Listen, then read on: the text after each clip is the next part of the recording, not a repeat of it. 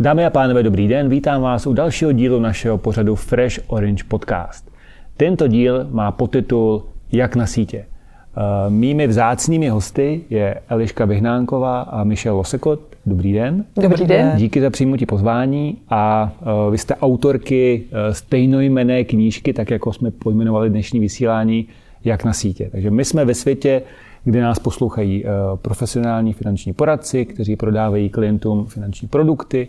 Během posledních let stejně tak jako ve většině odvětví Eh, našeho každodenního života došlo k velkému zapojení eh, digitálních nástrojů, setkávání s klienty na dálku, sepisování smluv na dálku a k tomu patří otázka vlastně prezentace na sítích, která je pro spoustu lidí dneska aktuální, protože ten biznis, který je postaven na tom fyzickém setkávání, tak se poměrně dynamicky nebo části jeho přesouvají do online.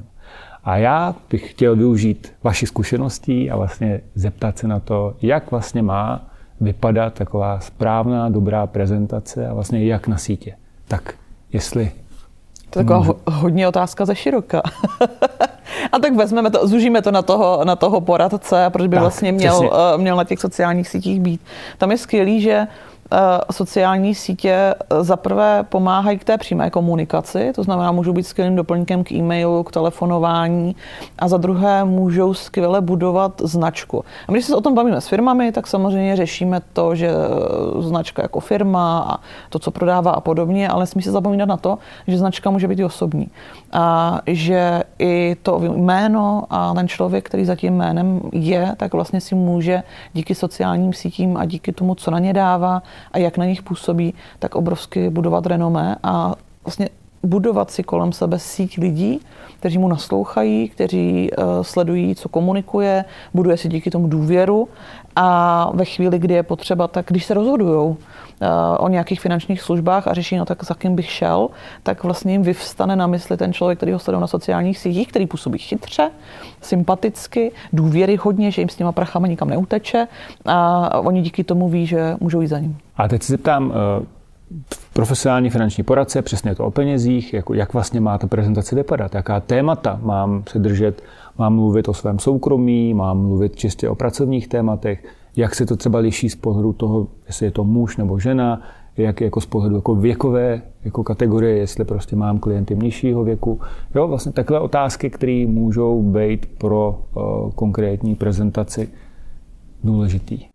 Tak vždycky začínáte tam, kdo je vaší cílovou skupinou a podle toho, jakou máte cílovou skupinu a jaká, jaký potřeby má ta cílová skupina, tak podle toho uh, designujete vlastně všechno ostatní. To, co jim budete hmm. říkat, jak jim to budete říkat, jaký problémy s nimi budete řešit a jaký obsah jim budete vlastně vůbec nabízet a všechno to vlastně vymyslíte podle toho. Takže to vždycky začíná od toho, kdo je vaše cílová skupina. Tak to jste říkal hrozně hezky, protože věřím, že eh, drtivá většina našich posluchačů je přesně někde mezi TikTokem a vlastou.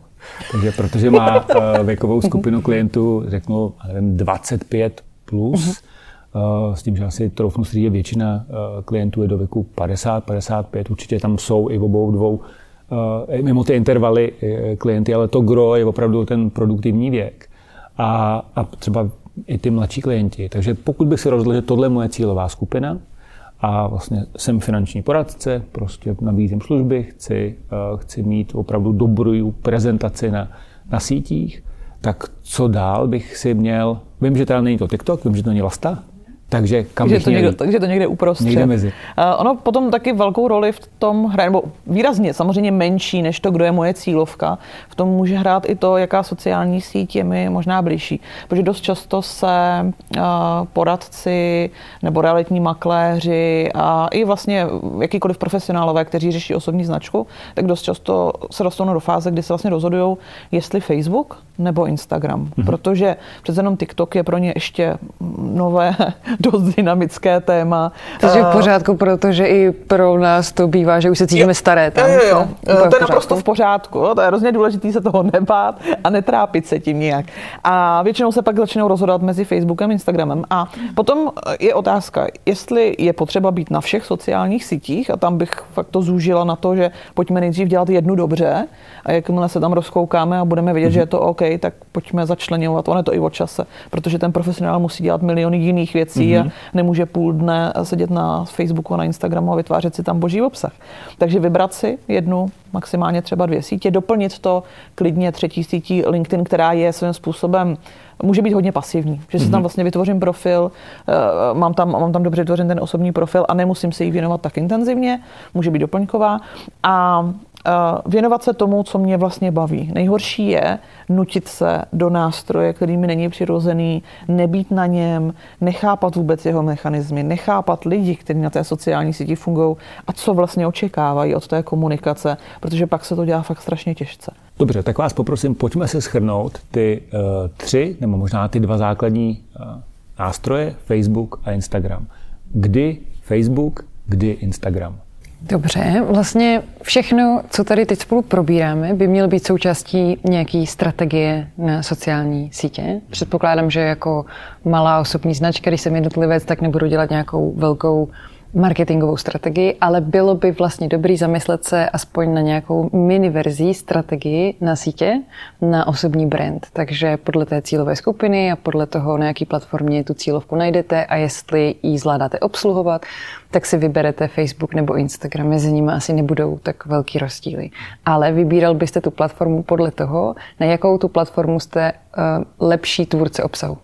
To znamená, pokud zvládnu vytvářet audiovizuální obsah na Instagram, bude to skvělý, ale zabere to celkem dost času. Mm-hmm. Pokud jsem lepší v příbězích, vyprávění a možná bych si vybrala Facebook. Mm-hmm. A ještě předtím, než si budete vybírat tohle, tak byste si taky měli ujasnit, jestli budete budovat ten osobní brand, to znamená třeba na Facebooku máte možnost mít fanouškovskou stránku a, nebo firmní stránku a, a jak budete vlastně vystupovat na Instagramu, jakou budete mít hranici soukromí, budete mm-hmm. tam postovat svoje děti, koťátka, dovolený, anebo to bude čistě informační kanál o financích. Všechny tyhle rozhodnutí musíte udělat předtím, než jdete nějaký obsah tvořit, protože potom to nebude ztráta času pro vás. A jsem daleko od toho, když si myslím, že pokud se snažím prezentovat jako finanční poradce, tak bych asi děti jako těátka měl trochu upozadit a více držet čistě těch jako pracovních témat? Nebo to už pak je o tom... Dají se jako těátka pojistit? Uh, no, já myslím, že asi ano, ale nevím, jestli koťátka mají, jestli chodí sami na Facebook a, a hledají pojištění. To hrozně pro... záleží. Třeba my jsme hezká ukázka toho, že to máme vlastně každá jinak. Jo. Když řekneš, jak máš sebe prezentaci vlastně ty uh, udělanou a máme vlastně tu hranici úplně někde jinde. Hmm. Je pravda, že já jako třeba hodně spoléhám, a to je vidět i v těch sociálních sítích, jak je používáme. Já třeba hodně spolíhám na LinkedIn, kde domluvám mm-hmm. hodně zakázek, mm-hmm. uh, protože moje cílovka jsou přesně hodně často velké firmy, chodím mm-hmm. na školy, takže HRisté a podobně. Takže LinkedIn je pro mě uh, tou specializací. Jedu hodně to, jak sociální sítě fungují, snažím se s lidmi mluvit o tom, uh, jak tam fungovat spíš z pohledu toho, kam kliknout, jak mm-hmm. dělat placené kampaně, jak dělat výkon, analytické věci a podobně. A Michel to má vlastně zase trošku jinak.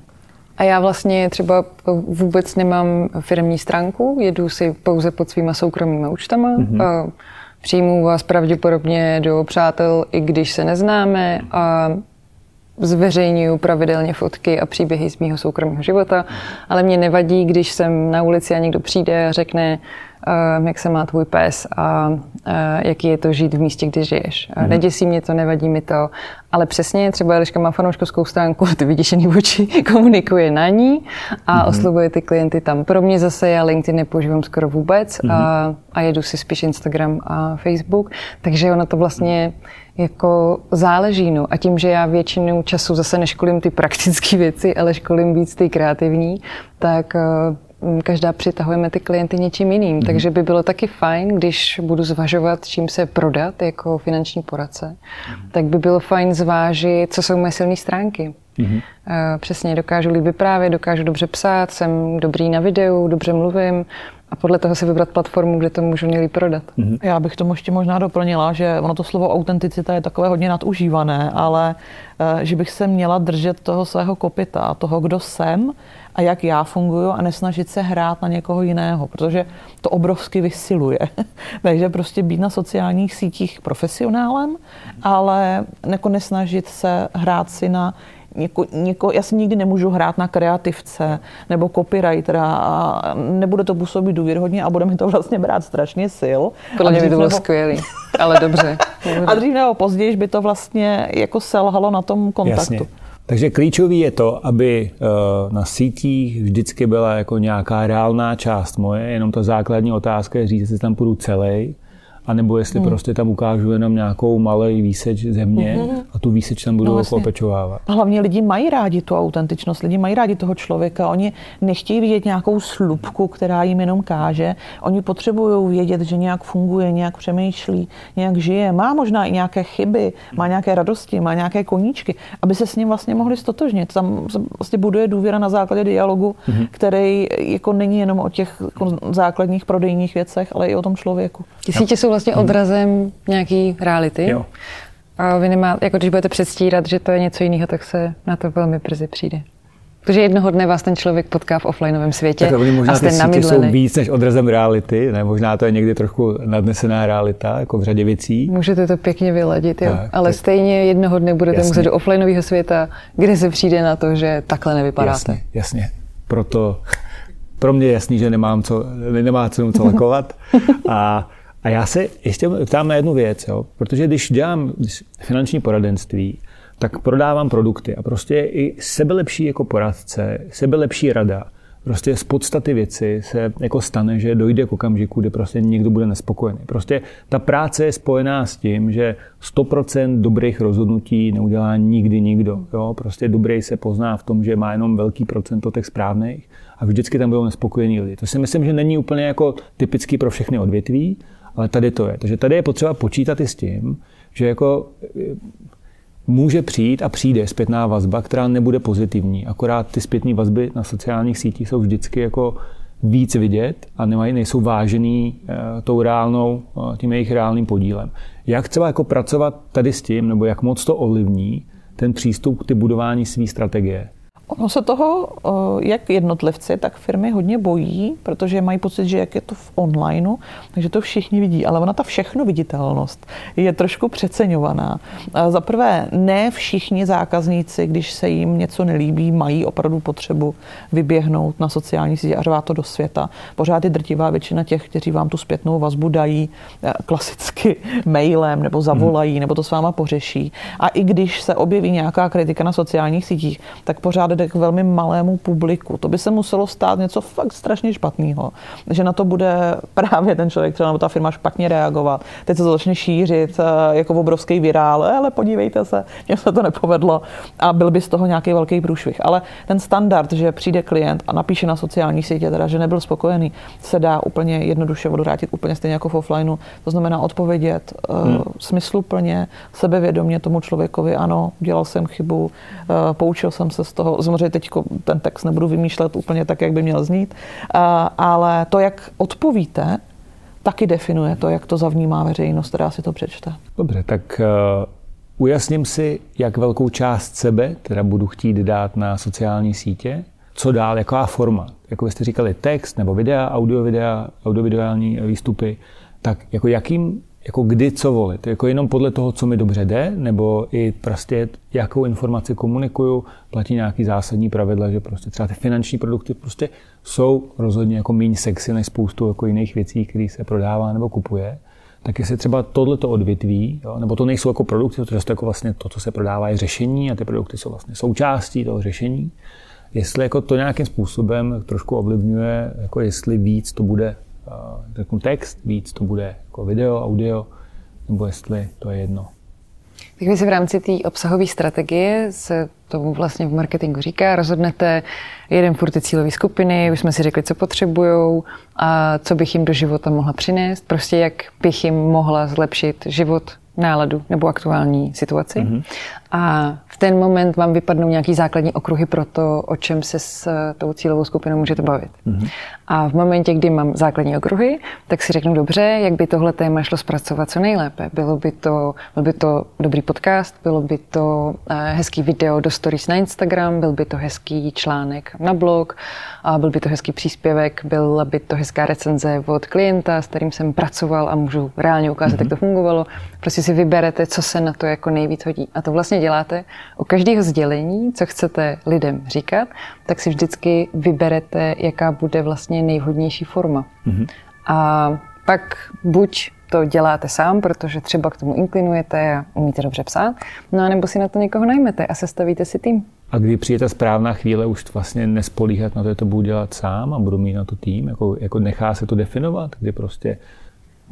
Je to, je to relativně těžké vychytat a vím z vlastní zkušenosti, že to chvilku trvá, než se k tomu člověk odhodlá, protože samozřejmě má pocit, že, že eh, on to sám řekne nejlíp a sám to udělá nejlíp a že ta finanční náročnost toho, že bude mít nějakého dodavatele, eh, se těžko bude spočítat, jestli se vlastně vrací a podobně.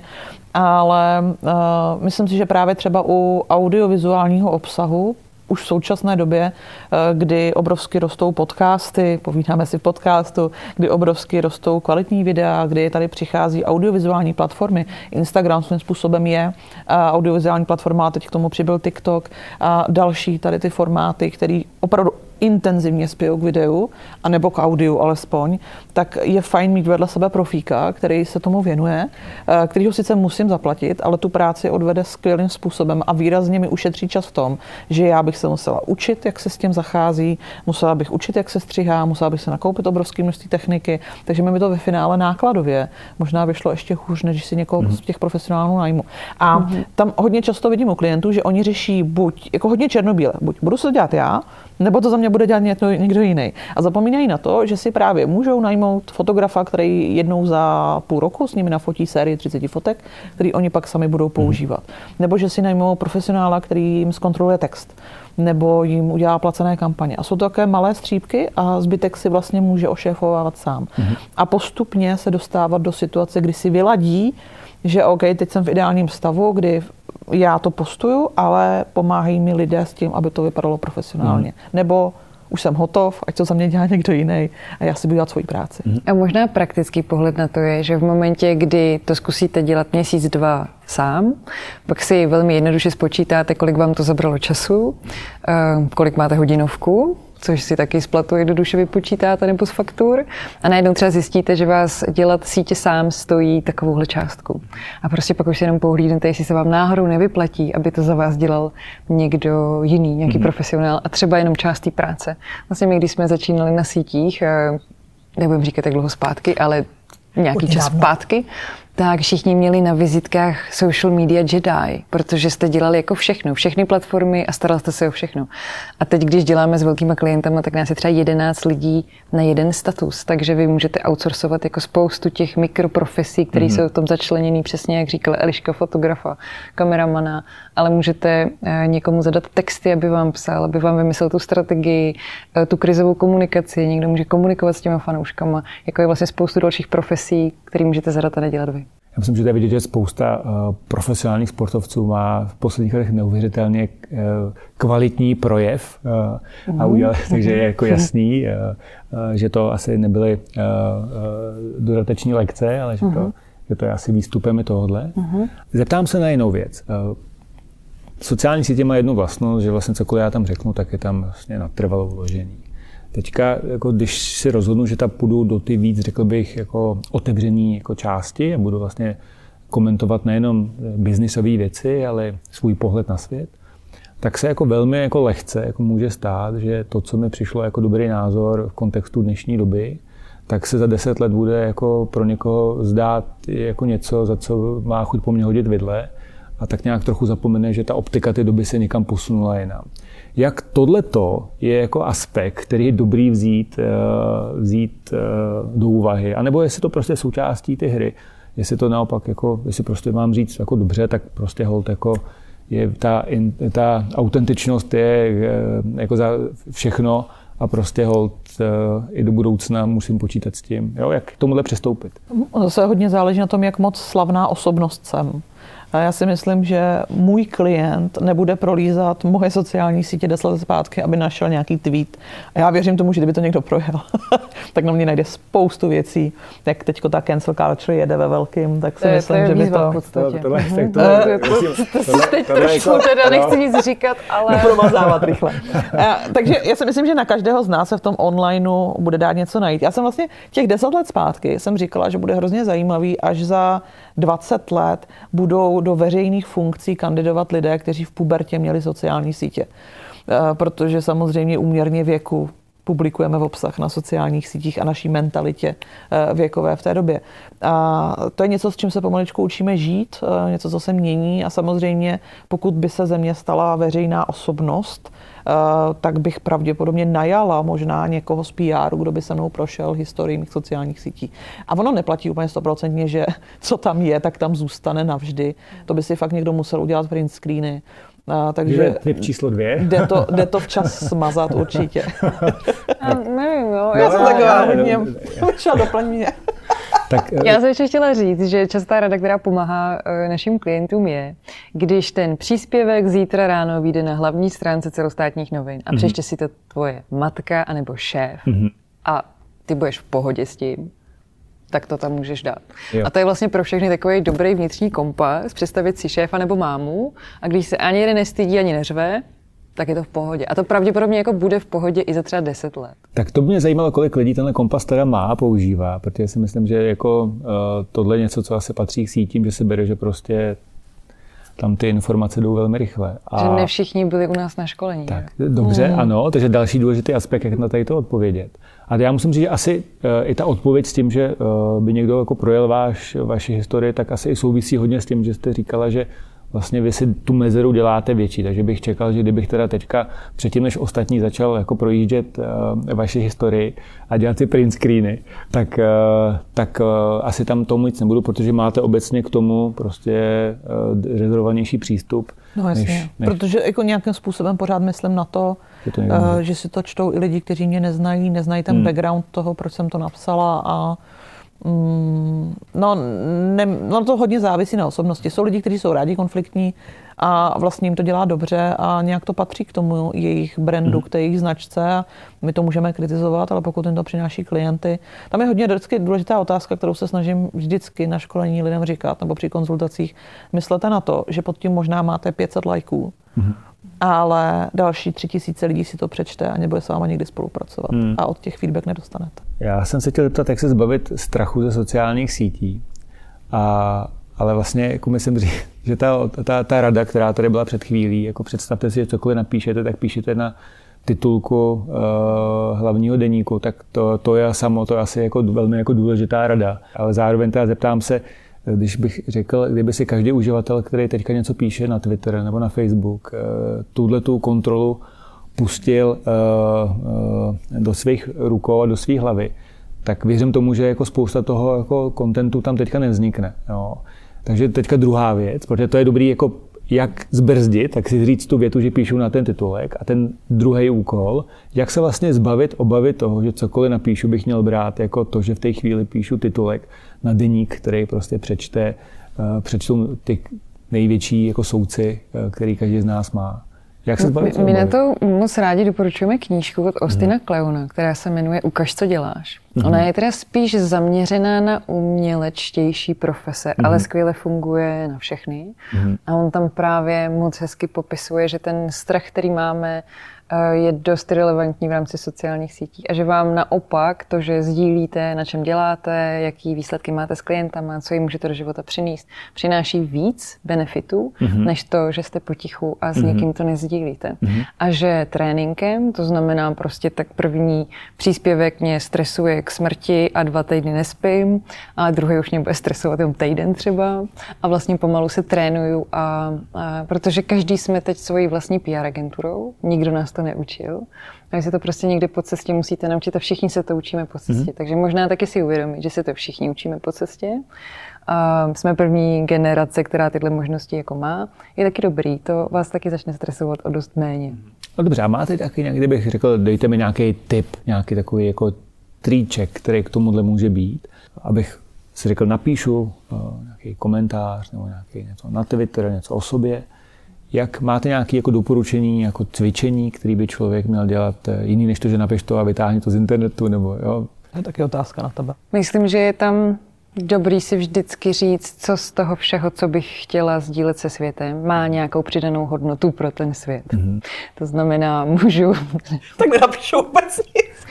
to znamená, mě se právě někdo nedávno na eh, školení ptal, jaký je rozdíl mezi holkou, co fotí oblečení, jaký používá rtěnky a má 200 tisíc sledujících a mezi holkou, co dělá to samý a má tři. Jako co dělá ta holka, co má ty tři špatně, když vlastně dělá to samý. Ale ona vlastně nedělá to samý, když to proskoumáte, protože ta influencerka, by se dneska řeklo, tak ona krom toho, že vám vyfotí ty čtyři rtěnky a šest kabátů, napíše, kde je koupila, který je nejpohodlnější, v jakých slevách ho seženete a tak dále. Stejně jako když máte food blogery, který blogují o jídle, tak tam dají recept a kde ty suroviny koupit a má to pro vás nějakou přidanou hodnotu mm-hmm. je sledovat. Krom toho, že to je vizuálně atraktivní, vám mm-hmm. to mhm. něco přinese. Mm-hmm. A to vlastně my učíme dělat všechny klienty, jako mluv o čem chceš, ale vždycky se zamysli nad tím, jestli to má nějakou přidanou hodnotu. A přidaná hodnota může být, že klidně se píšu skvělý příběh a někdo se zasměje. Mm-hmm. Prostě v ten moment jsem někomu zlepšila mm-hmm. uh, náladu, aspoň. Mm-hmm. Aspoň zlepšujte náladu svýma příspěvkama, prosím. To je minimální věc, ale jinak jenom prostě vymyslete, čím obohatíte svět. Mm-hmm. Dobře, děkuju. To je hezká, hezká message. Teďka na závěr bych se zeptal, uh, když si představím, eh, my v pojištění máme sice unisex, takže jako v pojistných produktech nemůžeme rozlišovat pojištění pro ženy a pro muže, ale samozřejmě naši klienti jako jsou. Jaký je třeba rozdíl, když vidíte u vašich klientů, eh, jak k prezentaci přistupují muži a ženy? Nebo je tam nějaký rozdíl? Mě vlastně vůbec, to je taková zajímavá otázka, tu jsem nikdy nedostala, nikdy jsem nad tím nepřemýšlela. A asi mě nenapadlo moc rozdílů. Jako tak samozřejmě ženy mají nějaká svoje témata, ke kterým inklinují, muži mají nějaká témata, ke kterým inklinují, ale přijde mi, že na sociálních sítích se to hodně smívá. Hmm. V rámci profesí si myslím, eh, že to je spíš v rámci profesí to mm-hmm. dělení, ale že to není v rámci, jestli mm-hmm. jsem holka nebo kluk. Mm-hmm. Mm-hmm. Bezva. Takže jenom ty témata, ale způsob komunikace, jestli se řekl, že jedni používají víc text, druhý audio, video, ne. to je úplně Takže bychom jedno. zabíhali do stereotypů, že ženy by měly být vnímavější a muži mm-hmm. by mhm. měli být rozhodnější a že to je stereotyp. Mm-hmm. Prostě muži jsou vnímavější. Ano, muži jsou dostatečně vnímaví. To jsem tím přesně myslela. Děkuji. děkuji. bezva, bezva. Tak a teďka, kdybychom řekli uh, pro naše posluchače a diváky nějaký tip, kdyby se řekli, ano, chci prostě si udělat vlastní profil na sociálních sítích, tak kde mohou najít informace, kde třeba můžou, kdyby chtěli uh, využít vašich služeb, kde najdou nějaké hodné informace. To je strašně jednoduché. Zapnout internet.